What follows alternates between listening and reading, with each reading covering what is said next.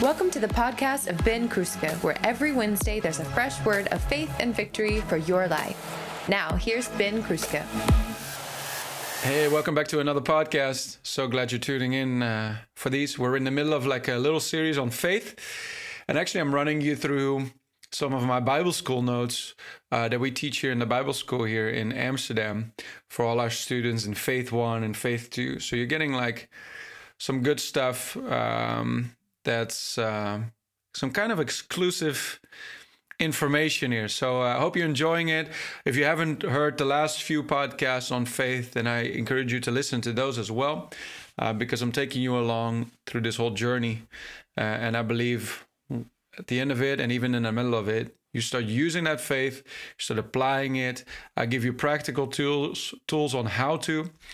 So it's not all theoretical, but very practical. And I believe your faith will be working. You're going to see results, and you're going to see your prayers answered. You're going to see the desires of your heart met. And you're going to do big things for God in Jesus' name.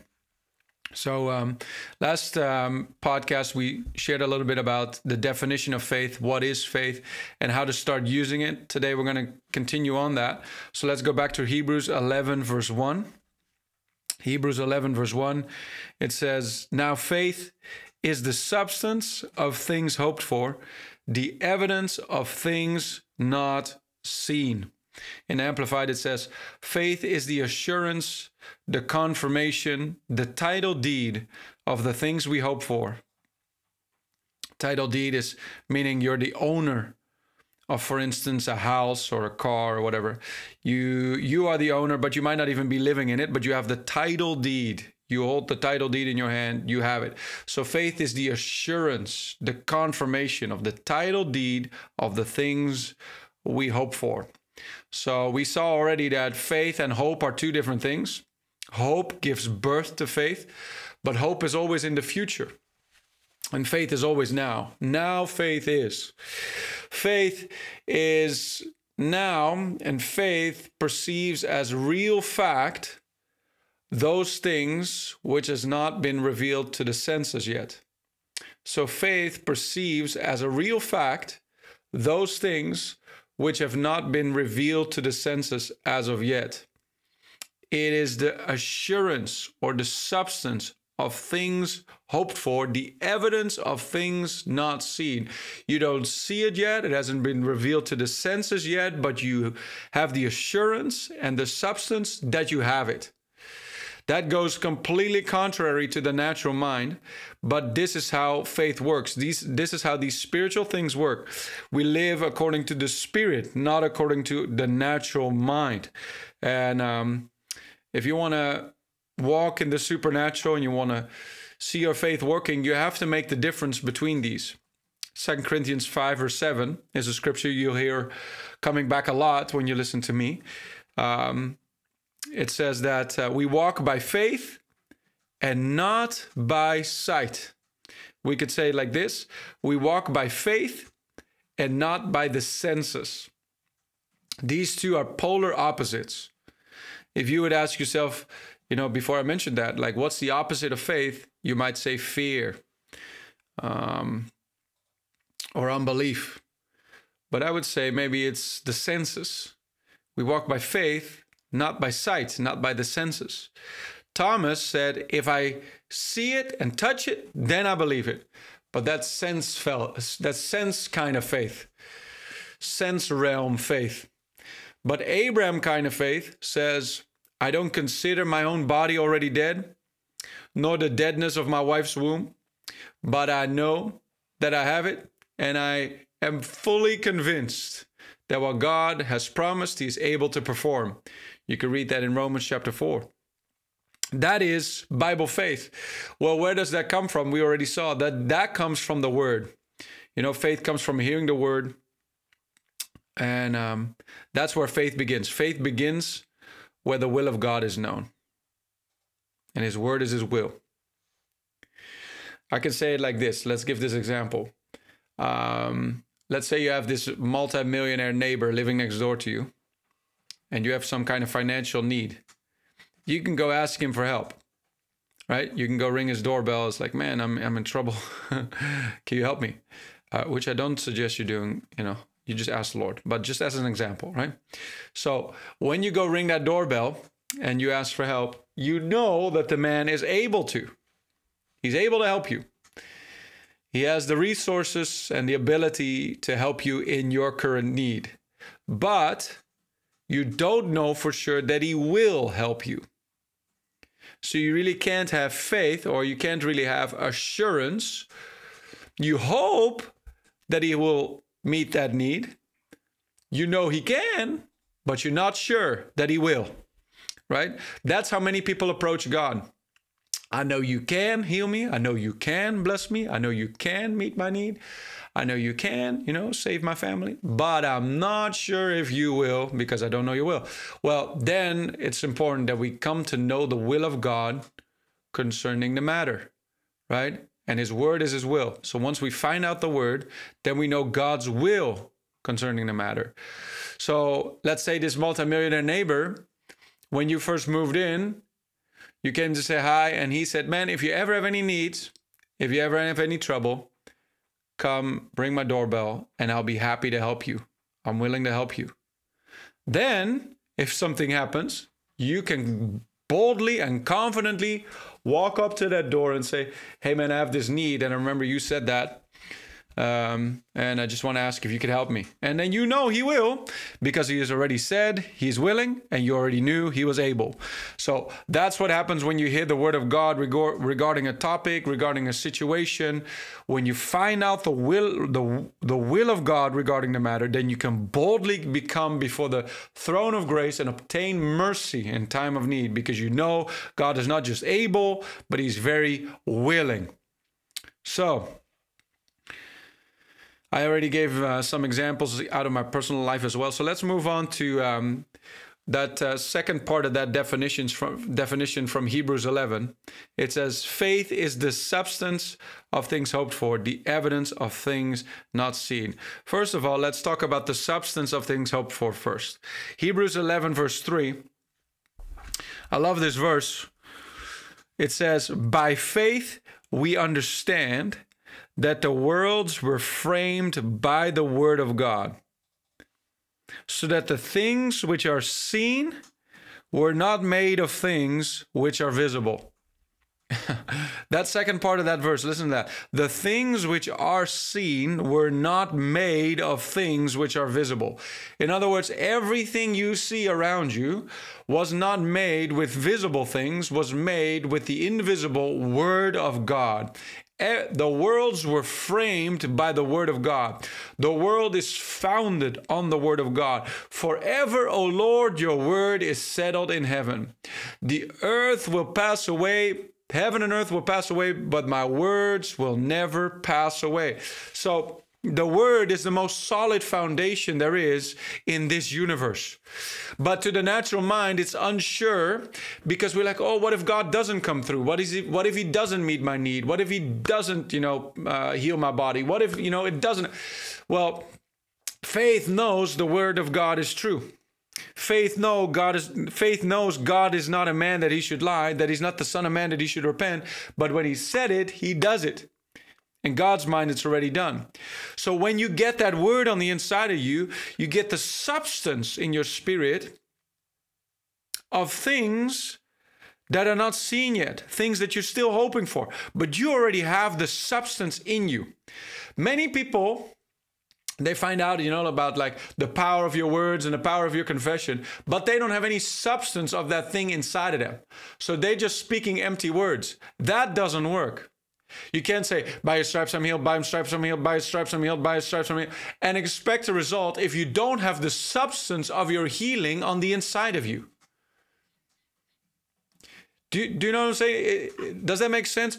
That by the word of God, you get so convinced, you get so fully persuaded that what God has said is true, that you are the healed of the Lord, that you are blessed by God Most High, that you are strong in the Lord and in the power of his might, that you are more than a conqueror. These are not things you're just hoping for. You have the substance in you.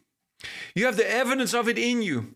You have this, you know, reality of the truth of those things inside of you. You are pregnant with it. You know it's real. Then when you speak, then there's power. But many people have only words in their mouth and no faith in the heart. But words in your mouth are only powerful when you have faith in your heart. Faith in your heart and words in your mouth. That's the divine combination right there. Look, I'll give you a few examples. For instance, Mark 11, Jesus cursing the fig tree. Do you know this story? Where Jesus, you know, is hungry. He's on his way to Jerusalem. He's hungry, hasn't had breakfast yet. He sees a fig tree from afar, has leaves. When a tree has leaves, it should have fruit. Walks all the way over to the tree, only sees leaves, no fruit. Says the tree is a hypocrite, curses the tree, says, "No one will ever eat fruit from you again," and walks away. The next day they come back, pass by that tree again. And, you know, Peter is watching, you know, he's like, I wonder what happened to that tree. So he's already like a few kilometers before they even arrive by the, or pass by the tree. He's already looking on the lookout. Where's that tree at? He's like, John, have you seen the tree? No, it's over there. So then they see the tree and there's no tree left. It's all withered up. It's all dried up from the roots up, completely dried up. And they say, Jesus, look, the tree you cursed, it's dried up, it's withered away. And Jesus said, hey, I'm not surprised. They were the only ones surprised. Jesus already had the substance in him that when he spoke to that tree, he knew that the reality he had on his inside was being, you know, put on that tree. That's why Jesus didn't even stop to watch what would happen. He already knew what he said was going to happen because he had the reality of it inside of him. He had the substance of things hoped for inside of him. Another example is when they were on the boat on the lake and the storm on the lake, and you know, wind and waves crashing into the boat, and everyone screaming like little girls, "Oh, we're perishing, we're perishing!" Don't laugh. You might have done the same. And they wake up Jesus. Lord, don't you care that we perish? And Jesus gets up, and what does Jesus do? Jesus rebukes the wind and speaks to the waves and says, peace, be still. What is Jesus doing? The substance that he has on the inside of him. If Jesus didn't have any peace inside of him, he had nothing to say to that storm. But the substance of peace on the inside of him, the substance of him knowing he is the Prince of Peace, caused him to boldly proclaim to those waves and to that storm, peace, be still. And the storm had to listen. That's faith at work. And then Jesus turns to his disciples and rebukes them and he says, why are you so afraid? Why don't you have any faith? In other words, Jesus is saying, I'm acting in faith. You could have done the same. But many of us, our faith walk is limited to begging God to do something. Where Jesus is already showing us there, he's telling them, hey, you do something. You act in faith. Remember that woman with the issue of blood in Mark chapter 5? She said in her heart, if I only touch his clothes, then I will be healed. And she goes and presses through the crowd and finds Jesus, touches his clothes, acts in faith, and receives her healing. Power goes out of Jesus. Power goes into her. And she is healed that very moment. Jesus turns around and what does he tell her? Daughter, your faith has made you whole. Your faith. It wasn't. Jesus said it wasn't, Jesus didn't say my faith, he said your faith. So her acting in faith, speaking it out, and then acting it out, what happened? She received the substance. She had that thing, what she had hoped for, but she already had the substance on the inside of her. If I only touch his clothes, I will be healed. She knew that she knew that she knew. She was fully persuaded. You say, where do I get that full persuasion from? From the word. Glad you asked. From the word. Faith comes from hearing and hearing the word of God. When that word goes from logos to rhema, you know, when you know it's God's word for you, when you know that you know it's yours. Just like you know that you are saved, just like you know that heaven is your home, no one can take that away from you. How do you know it? You know it by faith. You have it by faith. You have the substance of that salvation in you by faith. Well, it works the same for healing. It works the same for provision and prosperity. It works the same for walking in the wisdom of God and in the strength of God. It works. Faith works, but you got to work it. But you can't work it if you don't know how it works. So faith is the substance of things hoped for. You have to have that substance on the inside of you by the word of God. Then the second part of that definition, faith is the evidence of things not seen. Evidence of things not seen yet. You say, well, if I don't see it, how can I know it's true? How can I say I have it? I don't want to lie. The thing is, that's natural thinking, only looking at facts. If you're taking notes, write this down. Facts can change, but the truth of God's word never changes. Facts are subject to change, but the truth of God's word is unchangeable.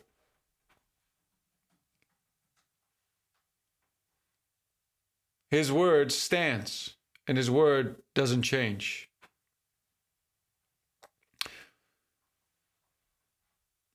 You say, well, things not seen. Are there things not seen?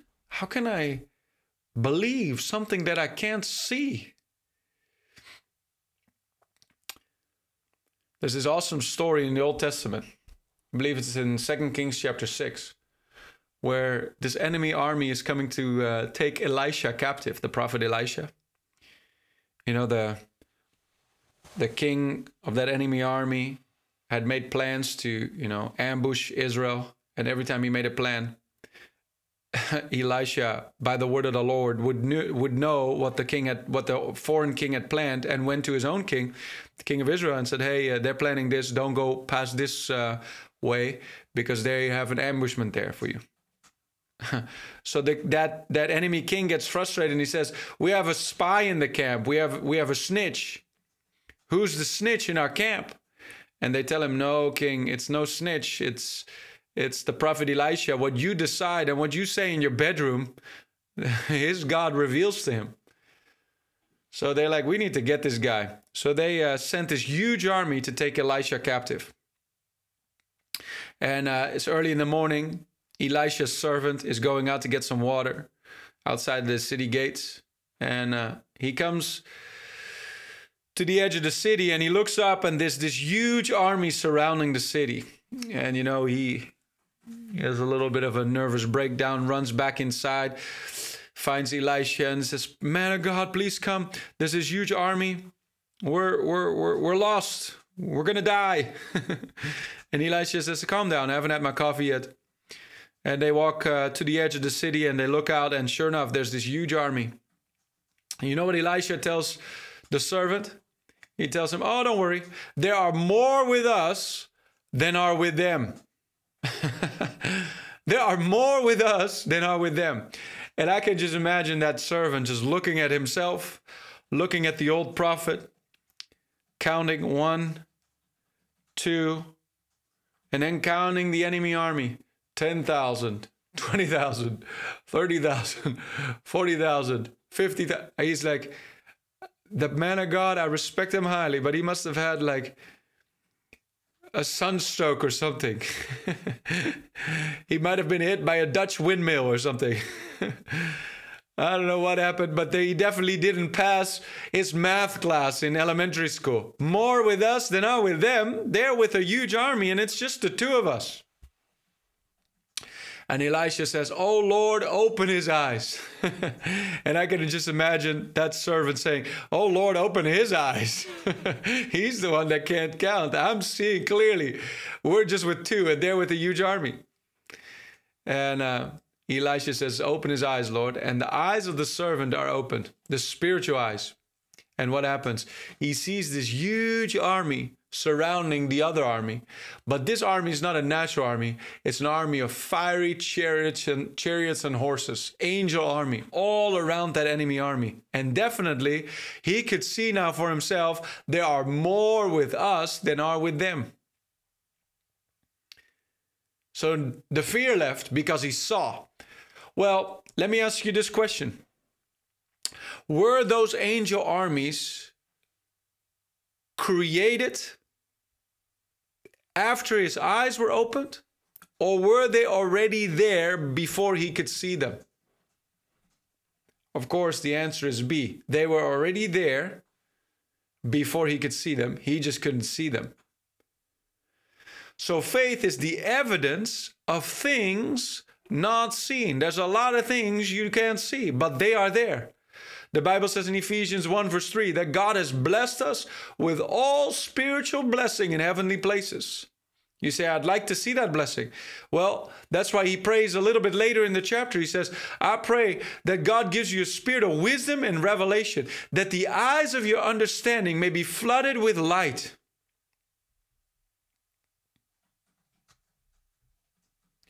In other words, that your eyes, your spiritual eyes may be opened.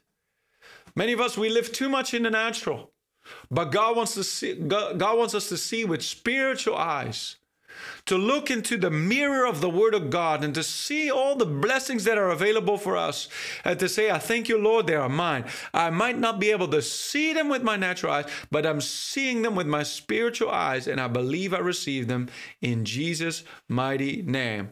We'll continue with this next week. God bless you. Thanks for tuning in. Thanks for supporting the podcast, sharing it on your Instagram, partnering with us on our website, riveramsterdam.com or riverfoundation.eu. God bless you. Thanks for tuning in. Thanks for sharing. And hope you have a great week. See you next week. Thanks for listening to today's message. To be notified of new episodes, just hit the subscribe button. And to connect with Ben on social media, you can find him at Ben Kruske on Instagram and Facebook.